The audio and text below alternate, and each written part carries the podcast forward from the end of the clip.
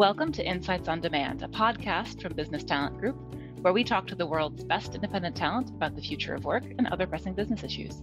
I'm Leah Hoffman, and today's guest is Steve Wunker, an innovation expert who led the development of one of the world's first smartphones, worked with the late Clayton Christensen, and now advises companies on creating and executing bold plans for growth. Steve is here to talk to us about adapting business strategies to the coronavirus pandemic and all the upheaval it has brought, a topic about which he's already written several pieces. Welcome, Steve. Thanks very much, Leah. So, in the pieces that you've written, you've identified four distinct phases that business leaders need to plan for. Can you outline them?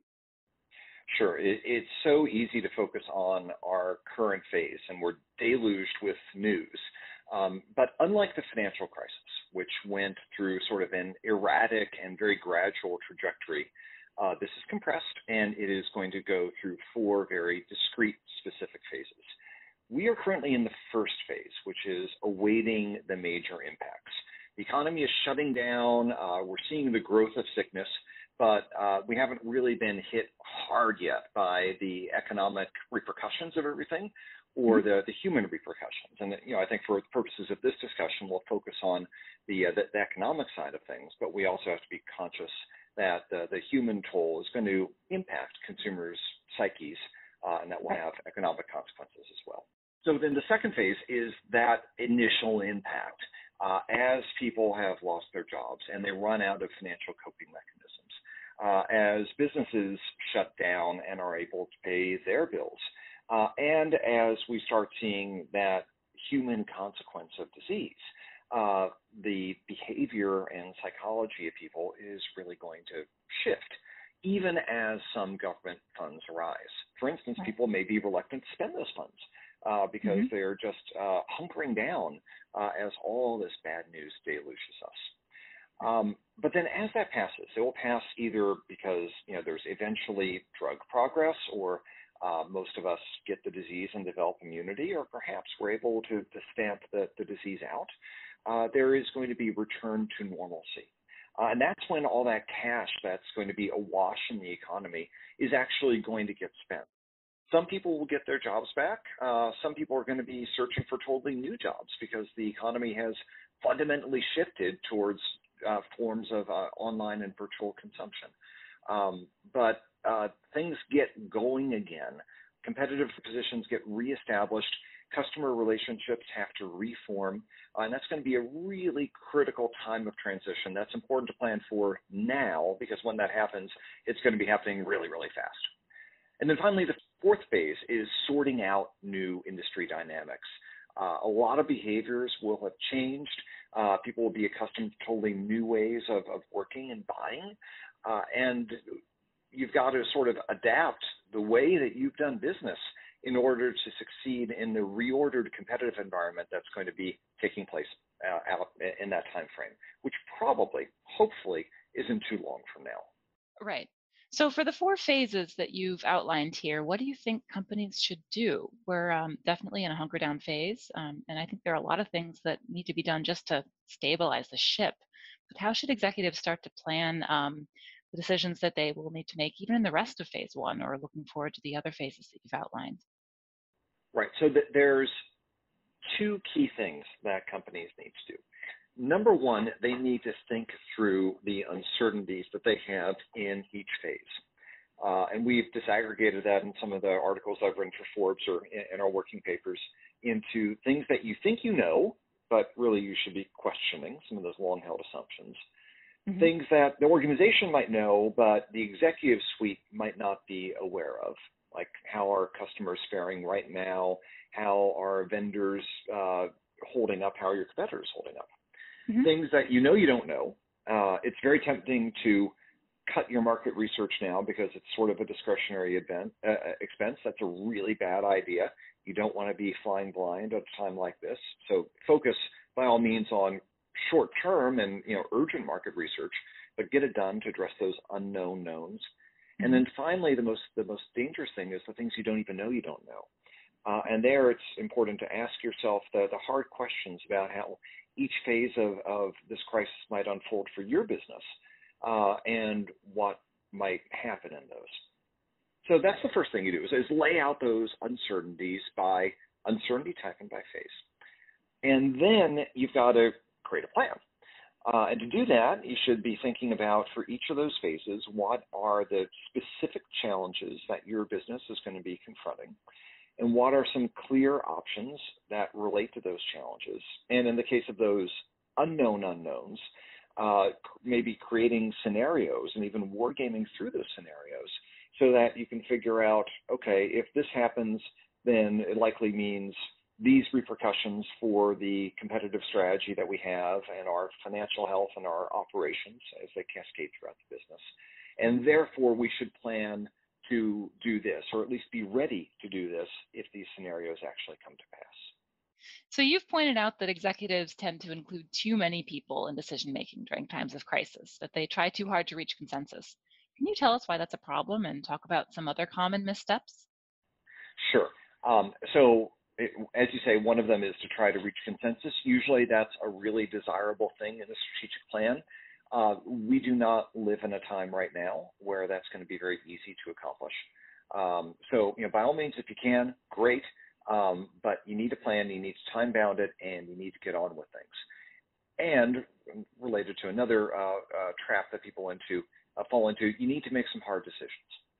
Uh, so there need to be clear objectives for your plan, and you need to make clear decisions that relate to those objectives. Oftentimes, that precludes the ability to get to consensus. That's mm-hmm. okay. This is a time, uh, even for, for leaders who, whose style might be very inclusive and sort of to lead from behind, to go a little bit more and lead from the front and force these hard decisions to get made. Uh, equally, though, you need to think about scenarios. I mean, look, we look back a week ago and we think, oh, what we didn't know last week that we know now. And I guarantee a week from now, we'll be saying the same thing. Mm-hmm. So mm-hmm. there need to be some scenarios that work into this, and that relates to that um, uh, thinking about different types of uncertainty that I spoke about a little bit before. Mm-hmm. Um, mm-hmm. and then finally, and this this is a hard one in this environment, but you can't be too rushed about it. By all means, there is urgency.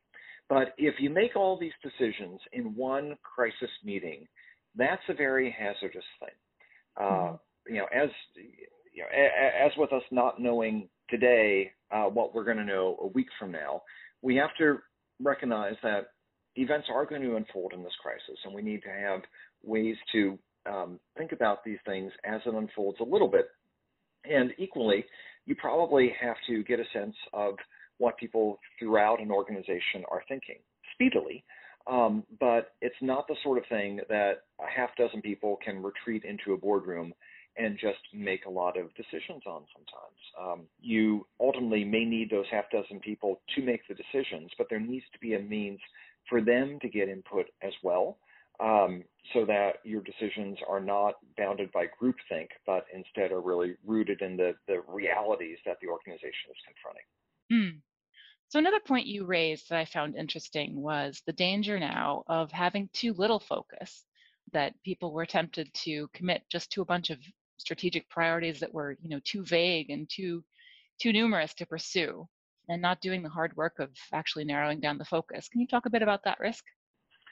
Sure. Um, uh, look, I, have talked to CEOs just in the past few days who want a lot of ideas about how they can uh, seem responsive to their customers. Uh, and look, ideas are great, but executing on them is a challenge when there are fires burning in every corner of the business, just basic operational challenges of getting people to work well remotely. And uh, folks often have their, their kids hanging around their legs right now as they're trying to do an important conference call. You've mm-hmm. got to be realistic about this number of decisions uh, that can be executed well. Uh, and so you've got to sort of choose not only what can you do well, but also what's going to register in customers' minds when they're also besieged by 20 million things going on. What's the coherent message that you can send? And look, that's just with regard to how do you change with regard to customers. Um, mm-hmm. With regard right. to virtualizing your operations, that's another set of things. So there's certainly urgency, um, but and, and you know hopefully you can operate at a little bit of a faster tempo than usual. Um, but the stakes are really high, uh, and so if you take on too much and you don't execute it well, that could lead to really major problems down the road. Now, you spoke earlier about some fundamental shifts in the economy, and I think everybody sort of realizes that they're coming, although how it's going to shake out is still unclear. Can you talk about the uh, upside of some of these changes? Obviously, working from home is something that's going through, you know, having a having a moment right now. Um, some of the other customer habit changes might be might be more lasting. Um, how can companies start to scope out what's going on that affects them and maybe you know plan out the different scenarios? look, the bricks and mortar world is expensive. It's expensive to have the real estate. It's expensive to have salespeople going around to different locations, whether they're stores and there might be physician offices. Um, and so this provides an opportunity to accelerate some of the virtualization of sales and service. So, you know, that's a big opportunity for many. Uh, for some, there's also a significant downside, but that's got to be sort of embraced and managed at, at this this moment. Mm-hmm. Um, I just this morning was speaking with uh, a company that sells uh, school textbooks, uh, and hmm. textbooks mm-hmm. have already been declining, right? But now they are very likely to go into free fall. So what's that company going to do? They've got to really embrace the disruption. They can't can no longer uh, ignore what's happening around them. So as you look about how these scenarios are going to play out, um, it's easy to focus on the downsides and mitigating the risks. And yeah, by all means, you need to pay some attention to that. Um, but you also need to think creatively about how you can supercharge some forms of change and really seize the upside. People are still going to be learning, right? They may not be using a textbook; they're going to be using other media. Uh, but how do, how do you shift your business? People are still going to be eating. How do you shift from your bricks and mortar locations, perhaps, to something that's a little bit more novel, but still fills the need not just of getting a good meal, but having uh, an ambiance and a level of care and specialness, perhaps, that people used to go to a restaurant to uh, for, but now they might be able to, uh, or at least open to getting it through other means. Right. There aren't a lot of precedents to this pandemic in the modern business world, but there are companies that have thrived in uncertainty. What lessons can we draw from those companies that have been successful in environments where the outlook's not clear? What do they have in common? So you've got to look ahead in a time frame that's meaningful for you, and yeah, that depends on the industry about how quickly that changes, uh, and set some meaningful goals about what you're going to be in that time frame, and then work backwards. Um, we work with a, a big social media company, uh, that has a very clear revenue goal for where it's going to be in five years. And they've translated that into numbers of users and you know, the level of engagement per user, uh, and the not just the amount of ads, but the type of ads they're selling, uh, and it translates back to the present day. The danger with a lot of strategies is that they paint this future world, but it's a little fuzzy, and there's not the connective tissue to link that to, okay, now what am I going to do in the next six months? This is a wonderful time to concentrate minds and to say, okay, I get it. That future is probably going to be a little nearer term than we thought. Um, but equally, we need to plan to get there in a very time bounded and metric sort of way. And that is going to force hard decisions, uh, but this is the time to make them. Thanks again for talking with us, Steve. My guest is Steve Wunker, an independent growth and innovation expert, and I'm Leah Hoffman for Business Talent Group's Insights on Demand podcast. In upcoming episodes, we'll be talking with other independent experts about the unique challenges companies face in these unprecedented times, from business continuity to culture to supply chain.